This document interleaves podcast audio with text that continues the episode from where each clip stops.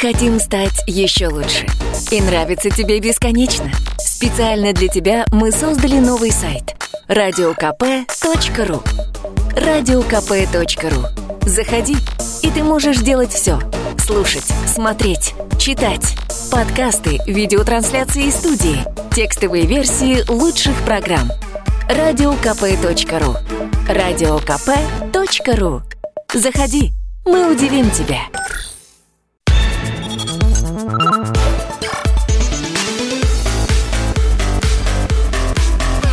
Программа «Главное вовремя».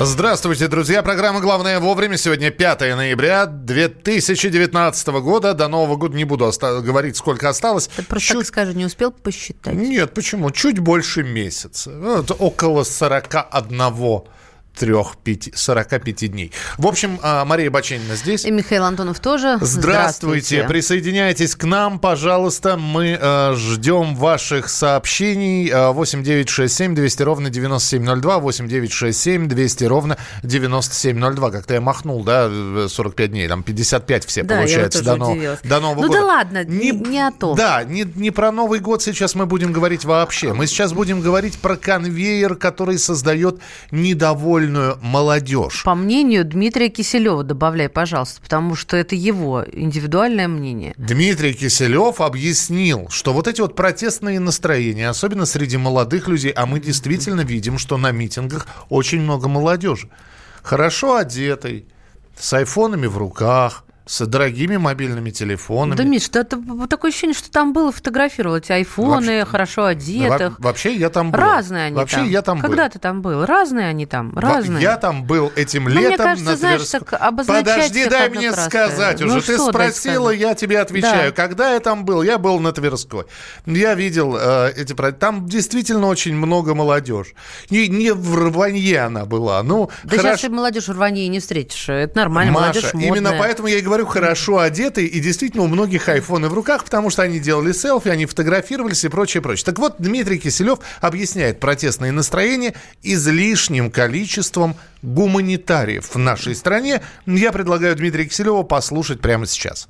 Ведь, с одной стороны, у нас людей с дипломами юристов, экономистов, менеджеров, журналистов, специалистов по рекламе и связям с общественностью больше, чем нужно. А с другой стороны, хороших юристов и хороших экономистов, о которых мечтают работодатели, меньше, чем нужно. Тоже и по другим гуманитарным специальностям, включая педагогов, психологов, лингвистов, международников, да и управленцев тоже. Представляете, лишь в одной Москве студентов-очников на дневных отделениях порядка полумиллиона. Так вот, из этого полумиллиона не менее половины гуманитарии. Более половины на платных отделениях. То есть для кого-то производство гуманитариев – бизнес. Для студентов и их семей – надежда и большие траты на образование. Для выпускников – сверхожидания и сверхамбиции. А потом сверхожидания оборачиваются разочарованием, а сверхамбиции – обидой и недовольством к стране и обществу. Мол, ко мне несправедливы. А значит, и общество несправедливо, точнее, власть. У кого-то недовольство замещает все остальное еще до окончания вуза. Вместо того, чтобы учиться, куда интереснее самоутверждаться протестом. Это мнение Дмитрия Киселева. Мне кажется, это такая риторика на ровном месте. Давайте я напомню. а, Дмитрий Киселев, журналист, телеведущий, гендиректор а, Международного информационного агентства «Россия сегодня», зам генерального директора ВГТРК, А, чтобы вы понимали все-таки, о ком мы говорим. То есть, получается так, либо ты технарь, либо, либо у тебя протестное настроение в голове, раз ты гуманитарий. А если ты еще и на платном учишься, то ты не первый сорт. Нет. Ну почему нет? Получается немножко по-другому. Ну, я, как по-другому? Я тебе объясню сейчас, как получается по-другому. И действительно, вы же видите сейчас, я сейчас обращаюсь ко взрослым людям, а тем более к работодателям. Вот приходит к вам молодой человек. Приходит молодой человек, э, который хочет устроиться на работу. У него диплом, закончен он, он что-то, что-то. Вот. И действительно, наверняка вы подтвердите, что в ряде случаев их ожидания по зарплате, намного выше того, что вы можете предложить. И это, это правда. И это действительно так, когда молодые люди, закончив и получив образование, а тем более там отучившись на платном, приходят куда-то и говорят, а мы хотим 100 тысяч. Ну ребят, что? ребята, а вы что умеете-то? Вы еще, вы еще даже не поработали. Вот это началось, э, э, совок шагает по стране. А вы что умеете? А, хотеть это, оказывается, у нас стыдно. Нет, хотеть ты можешь все что угодно. Это как, как, как в зоопарке ну, тигр. смотри, как ты... Э, съест одного, он съест, кто же ему даст? С одной позиции прыгаешь на другую. А, нет, но дело в том, что если я хочу, то сразу ну, должен быть вопрос. А что это ты так много хочешь? А потому что жить хочется нормально, Миш. А что ты умеешь Может, это не тогда? так много, так я учился, у меня диплом. Так покажи, сначала ну, работай, докажи. А, сначала поголодай, начни, начни с чего-нибудь. Ну, а, хорошо а, так говорить, не, а, а что ты хочешь? Сразу, чтобы тебе... Я хочу, что... Что, что, что сразу, чтобы, что, чтобы мне обеспечили 100 достойное тысяч рублей, да. Вот. Да при чем тут 100 тысяч? 100 тысяч – это номинальная цифра. Мы говорим сейчас о том, что если я чего-то хочу, то должно быть стыдно. Ты только закончил, мальчишка, щенок. Вот так это звучит. Вот так это звучит. Поэтому у нас и идут не в экономисты или в юристы, а куда-то, может быть, и в гуманитарии, и в какие-нибудь еще сферы, не э, связанные с, дипломами. Поэтому у нас и врачи туда не идут. Вы а знаете, в... сидеть так хорошо. Да. На... Э, да. Да, а в итоге он кладет э, свой э, вот этот вот оплаченный родителями, как правило, оплаченный, э, ну, платный. И что? Э, кладет на антресоли и идет работать в салон мобильной связи. Угу. Угу. И кто он в этом виноват? А кто?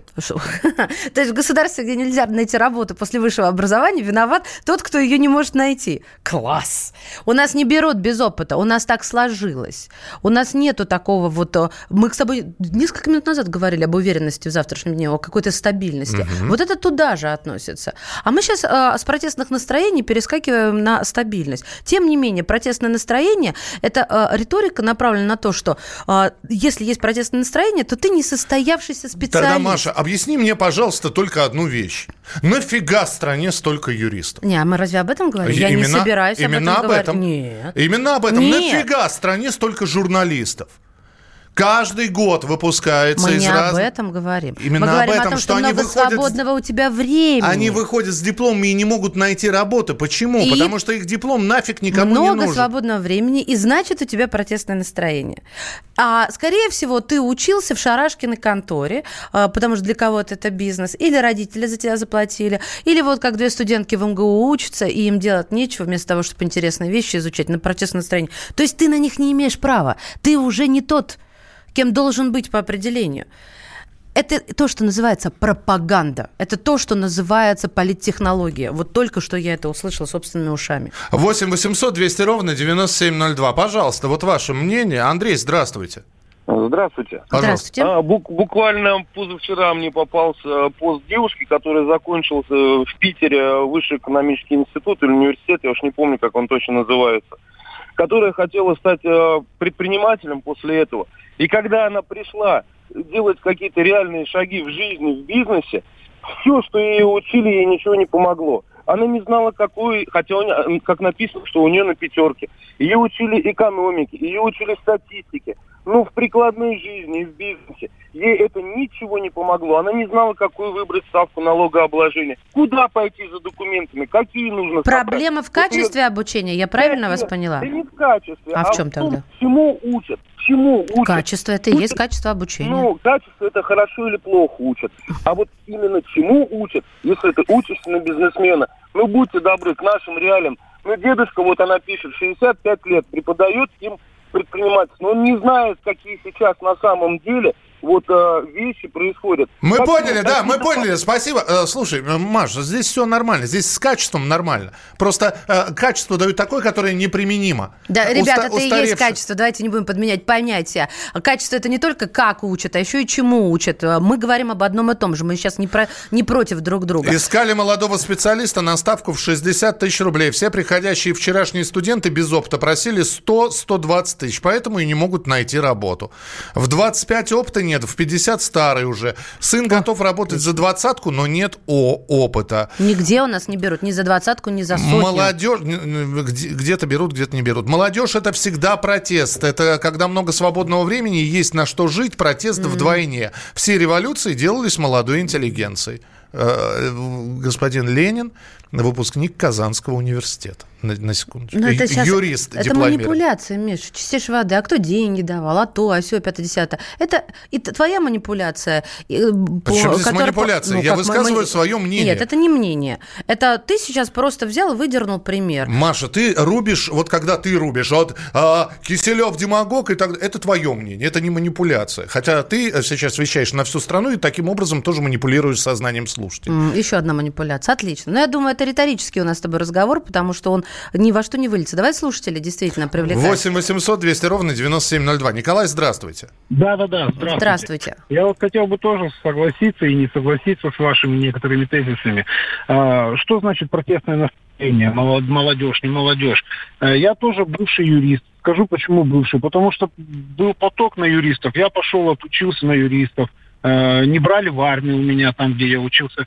Работал по специальности, но это стало неинтересно и не модно, потому что действительно юристов э, столько сейчас, что даже вот некуда пойти. Насчет зарплаты, да, согласен.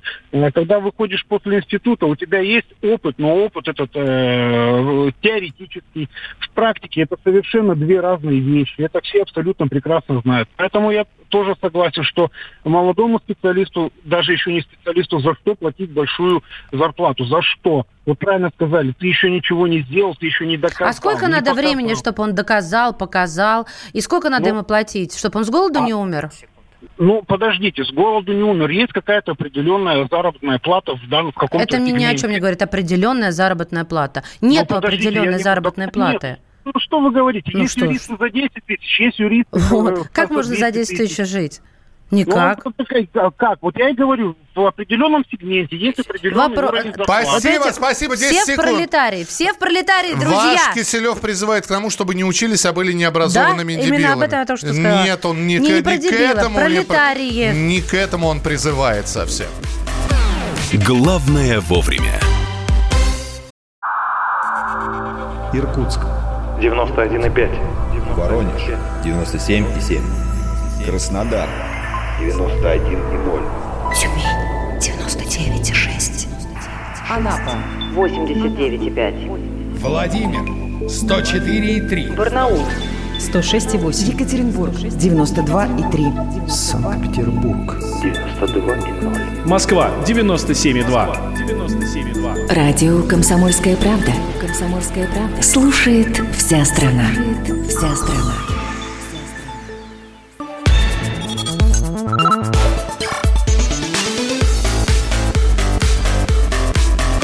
Программа «Главное вовремя». Ну вот здесь вы продолжаете писать. Э, представляю выпускника мединститута, который бы сказал, учеба это одно, а на практике совсем наоборот. Ну, кстати... А я очень неплохо себе представляю. Только не мединститут. Я такое слышала после э, медучилища что медсестер учат одному, а на практике все совершенно иное. И приходится учиться на практике. Можно я, я как выпускник медучилища здесь Ой, скажу? кстати, да, у меня же есть свой Сидит, я слышала, да. Да, да, прости. Действительно, то, что вам дают в теории, на практике совсем по-другому. Там кровь, мясо, да? Ну, не, не в этом дело. Как? Не в этом дело. Просто а, действительно набираешься с опытом. И я вам могу сказать, что первые два месяца в городской клинической больнице Первое, я работал под очень строгим присмотром знающего человека, а во-вторых, работал на полставки. Это был так называемый испытательный срок. Кстати, про медицину! Подожди, я хочу Дорогие медицину. Мои, да. Придержи. Да. Мне нравится. Михаил, это тебе. По-моему, Мария тащит за либерастов. Не, ну я вас постоянно вот слушаю, стал замечать, что Мария Баченина уже не та. А все, да.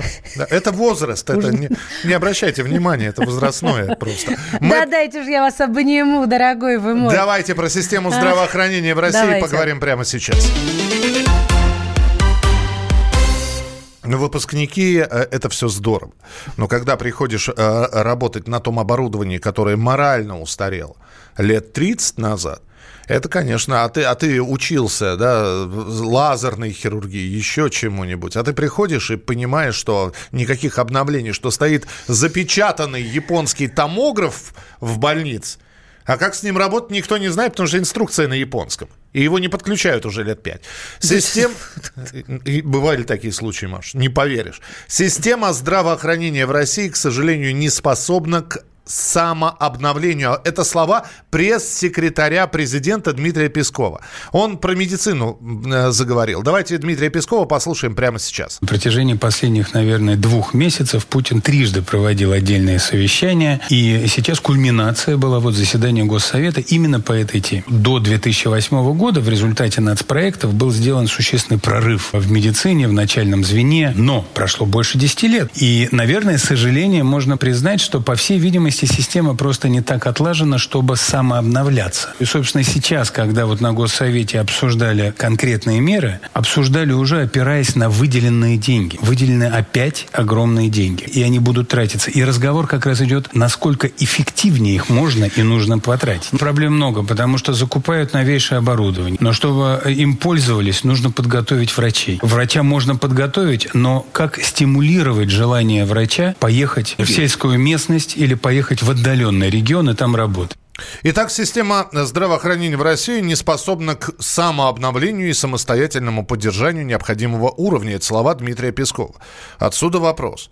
Если не способна самостоятельно, значит, нужен человек, силы какие-то, которые будут это делать принудительно, раз не способны самостоятельно. Так это или нет, зампред Комитета Госдумы по охране здоровья Леонид Огуль с нами на прямой связи. Леонид Анатольевич, здравствуйте. Да, доброе, доброе утро. Ну, вы с Дмитрием Сергеевичем согласны или нет, что, в общем-то, не способны мы к э, самоорганизации, к реорганизации, что постоянно нужны какие-то побудительные, ну, простите за выражение, пинки для того, чтобы что-то делалось? Ну, знаете, я в какой-то степени вот э, с пресс-секретарем согласен, да. Но э, и э, тут же можно привести пример. Это майский указ президента по заработной плате, по уровню заработной платы врачей.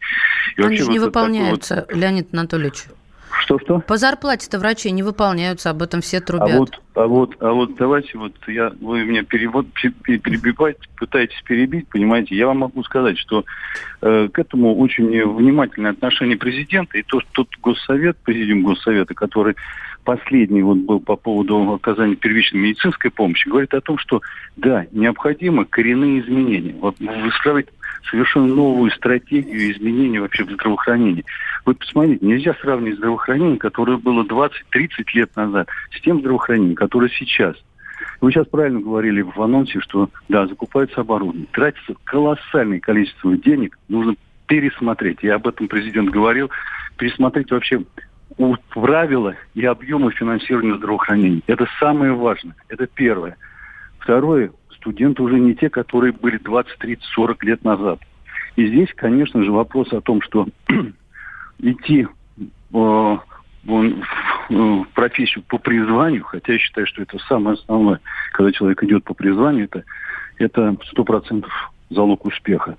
Но сейчас, конечно же, на первый план выходит и заработные платы врачей, среднего медицинского персонала. А отсюда, это... извините, пожалуйста, Леонид Анатольевич, я вас перебью. Отсюда мы сейчас э, обратим внимание на слова Валентины Ивановны Матвиенко, которая несколько недель назад сообщила о том, что ректоры медицинских вузов обязаны и ответственны за трудоустройство выпускников. То есть это немножко не совсем система распределения, но что-то похожее. Вы согласны вот э, с, таким, с такой постановкой? Я э, с этой постановкой, э, э, ну, будем так говорить, частично согласен. А, почему? Потому что ректоры медицинских университетов, во-первых, они хотя бы пусть на 100% будут ответственны за подготовку высокоспеци... Э, высококвалифицированных специалистов. Вот это задача номер один. А вторая в регионе, извините меня, задача э, программы «Земский врач», «Земский фельдшер». И э, многие такие программы, которые спущены на регион. Но регион, все зависит от регионов, вы понимаете? И если регионы не заинтересованы в том, что есть даже регионы, в которых хороший университет, хорошие, хорошие школы, хорошие выпускники. Вот провести анализ, куда уходят наши выпускники, где они оседают, как идет, как идет трудоустройство этих специалистов – это все можно решить на местном уровне. Если это будет мешать и если будет не совпадать с законодательством, мы здесь готовы подключиться к тому же э, распределению, которое раньше было. И каждый распределялся и э, получал, будем так говорить, те азы начала, ну, своей, нач, начала своей деятельности именно в сельской местности. И в этом не, не было ничего плохого, понимаете. И, и сегодня есть определенные механизмы, которые можно применять именно каждый в своем субъекте. Возьмите Белгородскую область. Как там выстроено здравоохранение? Почему не приводите ее в пример? Потому что она одна в поле воин. Одна из самых вот успешных областей, воин, где... Надо, надо пере... ну... Знаете, они не на Луне живут, и нужно вот эти передовые, я считаю, что методы и передовые, э, опыт этот передовой нужно перенимать и на все субъекты. И еще раз хочу сказать, что сейчас время сейчас изменилось. И нельзя сравнивать то, что было 30, 40, 50 лет назад. Но нужно быстро менять. Мы меняемся, но медленно. Вот, Я вот об сказать, этом и речь, да. Подожди, а как ускориться? Вы знаете, наверное, никто не, не хочет брать на себя определенные риски, понимаете? Риски в том, а получится они или не получится, понимаете? Вот это вот наше такое вот, знаете, вот лучше, лучше вот аккуратнее. Идет оно и идет, да. Лучше не рисковать. Спасибо. Леонид Андреевич, спасибо большое, что были с нами в прямом эфире. Леонид Огуль, зампред Комитета Госдумы по охране здоровья. Мы продолжим через несколько минут. Э, и, знаете, как у нас сегодня все подвязано, да? Хорошая медицина и плохой уровень жизни или хорошая медицина и хороший уровень жизни. Дело в том, что через несколько минут мы с вами поговорим о том, что правительство произнесло и опубликовало список лучших и худших городов по качеству жизни. У вас есть время как раз, чтобы написать нам по пятибальной шкале качество жизни в вашем городе. 8 9 6 7 200 ровно 9702. Мы хотим стать еще лучше. И нравится тебе бесконечно. Специально для тебя мы создали новый сайт – радиокп.ру радиокп.ру Заходи, и ты можешь делать все. Слушать, смотреть, читать. Подкасты, видеотрансляции из студии, текстовые версии лучших программ. радиокп.ру радиокп.ру Заходи, мы удивим тебя.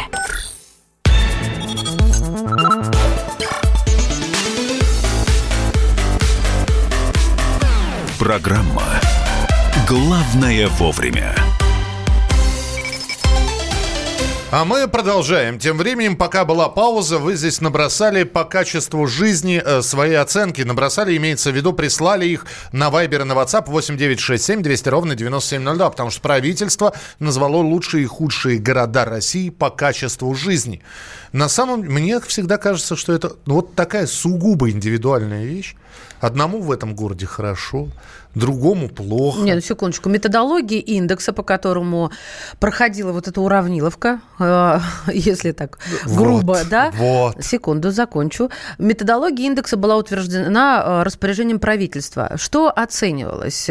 Оценивалось зеленое оснащение, оценивалось качество жизни с точки зрения оснащение э, жилым фондом, да, транспортные развязки, э, дороги и так далее, и так далее. То есть э, это можно уравнивать. Можно. Какие у тебя если там дороги, если, какие у меня тут е- дороги. Да, если человек Благоприятная живет, городская среда. Да, если у человека есть деньги, он живет в такой в лесопарковой зоне, рядом с ней, да еще и с хорошими подъездными дорогами. Ну, ну Миш, ну ты снова, мне кажется, перегибаешь. Да, по-моему, просто это все средняя температура по больнице. В любом случае, все подробности этого вопроса сейчас расскажет корреспондент отдела экономики комсомольской правды Елена Аракелян. Давайте ее послушаем. Города оцениваются по довольно сложной системе. Города как бы соревнуются между собой, э, каждый в рамках своей группы. При этом э, каждому городу присваивается определенный балл. Оцениваются они в зависимости от благоустройства, безопасности, качества общественного транспорта и дорог, социалки, доступности каких-то мест общего пользования для инвалидов и так далее. При этом в рамках э, разных групп требования немножко разные, поскольку понятно, что, допустим, столица не может соревноваться с каким-нибудь заполярным городком с а, населением 5000 жителей. А что же получилось? Самая большая оценка, ну, тут ничего сенсационного нет, она у Москвы. С городами не столь большими, все гораздо интереснее. Очень высокие оценки получили большинство подмосковных городов. И более высокая оценка у Реутова аж 252 балла. Это у Питера 238. Больше 200 высот достаточно многих подмосковных городов. Это и Видно, и Красногорск, и Одинцово. Тут надо понимать, что все-таки Подмосковье отличается достаточно хорошей транспортной доступностью, а это тоже учитывалось. И инфраструктура подмосковная все-таки, ее сложно сравнивать с инфраструктурой каких-нибудь удаленных а, областей и с точки зрения транспорта и быстроты доезжания до каких-то социальных объектов. Это была Елена Аракелян, корреспондент отдела экономики. В общем, она рассказала про сложную систему рейтинга. Что вы пишете? Э, мы попросили вас оценить качество жизни в вашем городе. Иркутская область 3, экология плохая. Ставрополь 4,99. Я так понимаю, по пятибалльной шкале. Да, вроде все хорошо, но чувствую где-то подвох. Э, Валентина, качество жизни 2, Крым, город э, Керчь. Пермь плюс 3. Качество жизни в городе Владимир на тройке, на тройку. Миас 0. Казань – отличный город, если деньги есть. Во. Уровень жизни в Саратове оставляет желать лучшего, но особо не жалуюсь, все в сравнении познается. Но с удовольствием бы свалил в Сан-Диего. Да, э, у нас на прямой связи корреспондент «Комсомольской правды» Омск Станислав Мухин. Э, Станислав, привет. Здравствуйте. У вас все плохо. Вы в курсе? Ну, если, если верить рейтингу, то да. А, а, если, да, вер... давайте, а если верить вам? А, давайте я слушателям а, объясню, что в десятку городов с самой неблагоприятной средой вошел город-миллионник Омск. Набрал всего 104 балла. Это десятое место. Он делит десятое место с несколькими другими городами. Если верить вам все-таки, подхватывая так, так, ли все, так ли все плохо? Ну, я э, уточню, да, к сожалению, город Омск среди 15 миллионников занял последнее место. Если верить э, нам, жителям, ну, опять же, все познается в сравнении. Я не был там в условном Волгограде, не был в условной Самаре, которая нас обошла, не был в условной Перми. Ну, я сильно сомневаюсь, что по качеству городской среды действительно эти города, то есть, ну, настолько превосходят сильно город Омск, как вот если верить цифрам рейтинга. Там, в два или в три раза больше баллов они набрали. Но если посмотреть все основные э, критерии, да, э, которые есть, а их всего 6, да, и под каждым из критериев еще дополнительно. То есть всего 36 критериев. То первые критерии, которые сразу же мне бросаются в глаза, и когда я смотрю, читаю их и говорю, ну, ребята, здесь все понятно. Например, э, доля населения, живущего в аварийном жилье. То есть ни для кого не секрет, что Омску нужно на то, чтобы всех переселить из аварийного жилья, там порядка 16, что ли, миллиардов рублей. Э, с капремонтом, опять же, у нас все очень плохо. У нас только судебных исков, которые выиграли жители, а, от э, у мэрии, по-моему, там на 9 или на 10 миллиардов. То есть это деньги, на которые власти должны, обязаны по суду отремонтировать жилье, потому что они его не отремонтировали, когда прошла а, программа приватизации. Доля уличной сети с ливневой канализацией. Тоже ни для кого не секрет. В Омске чуть э, малейший дождь проходит, у нас даже в центре воды бывает по щиколотку. Сами власти говорят, что дороги, да, строили, строили их. А, вот, а, а, а про ливневки забыли, да? Станислав, то есть я вот сейчас да. слышу плохо, плохо, плохо. По пятибалльной сколько мы поставим Омску? Вы поставите Омску? Э, если говорить э, о благоустройстве и о, город... и о городской среде, ну я бы, наверное, троечку поставил. Потому что у нас э, действительно все, кто приезжают в город, пребывают в шоке, когда оказывается немножко там буквально там чуть-чуть от мэрии отъехать, буквально 3-4 минуты на машине, и у нас в центре города красуются знаменитые наши частные секторы. Многочисленные улицы Северная, от 1 до 36. То есть, то есть все застроено старыми э, частными домами? Да, то есть рядом с э, высотками, да. Э, ну, я, я такое в Тамбове наблюдаю сектор. регулярно. Угу, ну, угу. смотрится это очень ужасно, конечно. Принято, да. Спасибо большое. Спасибо. А я привыкла. Город Омск. Э, Станислав Мухин, корреспондент «Комсомольской правды» Омск. 8 800 200 ровно 9702. Город Пермь. Для бедных плохо, для богатых хорошо, как и везде. Советская гавань. Качество жизни 5. Э, Пермь плюс 3. Э, ну, 3, 3 с плюсом. Зарплаты маленькие, работы нет, медицина средняя. Если сложная операция, нужно ехать в Москву. Андрей пишет. Здравствуйте. Вот прозвучало про Белгород. Это хорошо хорошо. Только, а, про Белгород это прозвучало про медицину. Про медицину. Да, только вот везде тру- трубят, нет, нет по призванию, кто идет в медицину. У меня сын учится на пятом курсе БГУ на медицинском. Перед этим закончил медучилище. Учится хорошо, без задолженностей. Работает в городской больнице 8 лет. Санитарий то учится. Так вот, его дважды отчисляли за неуплату за учебу. Ходили к ректору. Ну, спасибо, да, спасибо. Такая история. Здесь вы очень много написали. Давайте мы сейчас про качество жизни. Все плохо, все переезжаем в Москву. Вы думаете, здесь хорошо? Не, погодите. Здесь, э, тут вот действительно у монеты всегда две стороны. Климат в Москве, например, назван условно комфортным. Ну, поймите, а, с одной стороны, Миш, деньги есть, да, жилым фондом обеспечены, да, ну, смотря каким, тут надо разбираться. Работа, вроде как да. А с другой стороны, мрем как мухи от выбросов и загазованности. Экология, да, э, значит, э, вот эти вот э, точечные застройки, когда дома друг другу, есть районы, где вообще деревьев нет. Да. Понимаете? И прочее, прочее, прочее. Было написано, а, я просто подумал, что это тире, было написано «Советская гавань» минус 5. Но вот, вот когда вы минус написали словами, теперь понятно. Поселок Пролетарский, Московская область, тройка ЖКХ – это главная проблема. Красногорск, центр России, 5 баллов. Спасибо большое. Присылайте свои сообщения 8967 200 ровно 9702, 8967 200 ровно 9702. А мы сейчас по новостям посмотрим, какие новости прилетели на информационные ленты. Здесь мусорная проблема, в школе мы говорим про экологию, да, вот мусорная проблема, пожалуйста. Не платежи компаний за вывоз мусора в России достигли 70%. В общем, э, и никто не чешется. Более того, э, глава российского экологического оператора Денис Буцаев предложил ужесточить ответственность бизнеса, чтобы мусорным операторам было э, проще взыскивать и легче взыскивать деньги. Спонтанные свалки. Люди должны заниматься вывозом мусора, и, грубо говоря, у них есть норматив, как и по каким критериям они этот должны мусор вывозить, не вывозят. У нас э, региональных операторов 200 с лишним. Как таковых банкротств не было.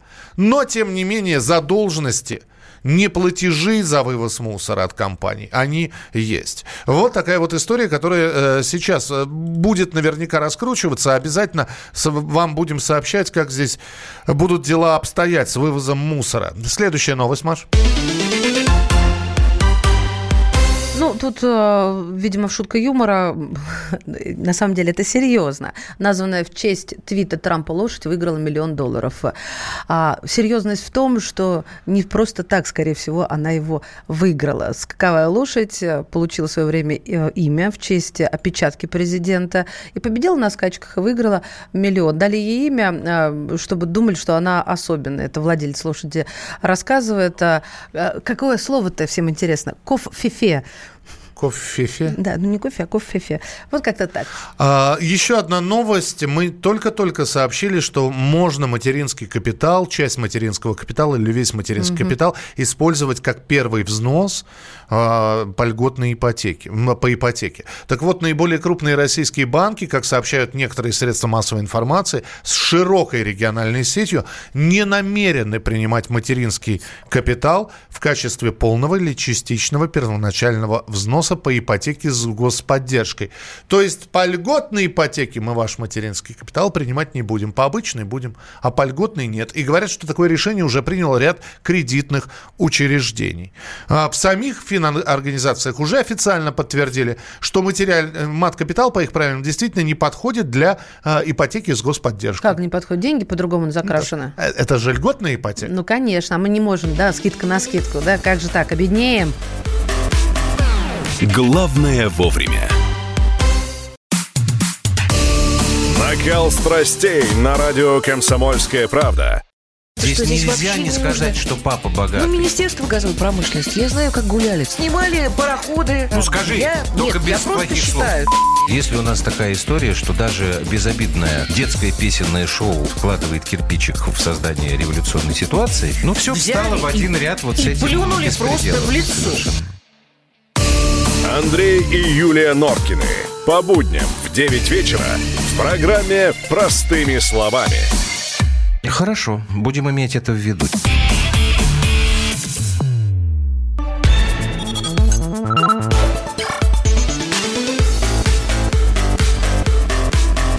Программа «Главное вовремя». Итак, друзья, программа «Главное вовремя», и мы продолжаем. Традиционно наша рубрика «В коридорах власти» прямо сейчас появится в эфире.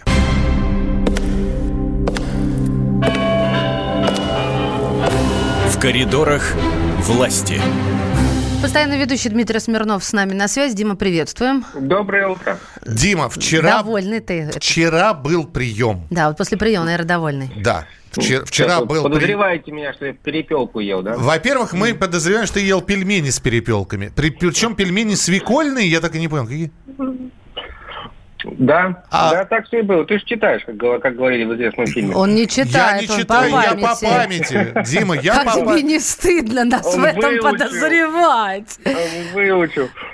Да расскажи нам, пожалуйста, тогда про прием и про меню. Начни, чтобы мы захлебнулись тут слегка. Ну а что, прием как прием, собственно, День народного единства в Кремле дают в честь, в честь этого дня прием. э, поздравляют приглашенных, награждают э, в основном э, иностранцев, которые вот внесли свой вклад, понимаешь, в укрепление отношений России с другими странами. Ну и, собственно говоря, кормят. Чем угощали? Салат из корейской форели с огурцами, Так. свекольные Михаил пельмени с перепелкой. Нет, сейчас для Михаила должен быть пункт. Вот то, я, что ему персонально я с трудом были представляю, это, это красные пельмени и перепелка внутри, это пельмени... э, Снаружи ты с- сказать? это это выдол- выдолбленная в свекле э, дырочка, куда засунута фарш перепел. Что это? Очень, легко узнать это. Надо всего-навсего начать вносить свой вклад в укрепление дружбы России с какой-нибудь страной и через... Я- И щербет из Антоновских Подождите, яблок. подождите, остановимся на пельменях. Подождите, Дима. То, что их легко узнать, это понятно. Они радикального цвета. Не похожего на все остальные пельмени. Наверняка, раз они свекольные. Вот, да. Может, тебе и к Кремлю не надо идти, ты уже все знаешь, собственно, я даже не... Ой, ребят, ну просто окрашены свекольным соком. Ну что вы как маленькие, ей-бога.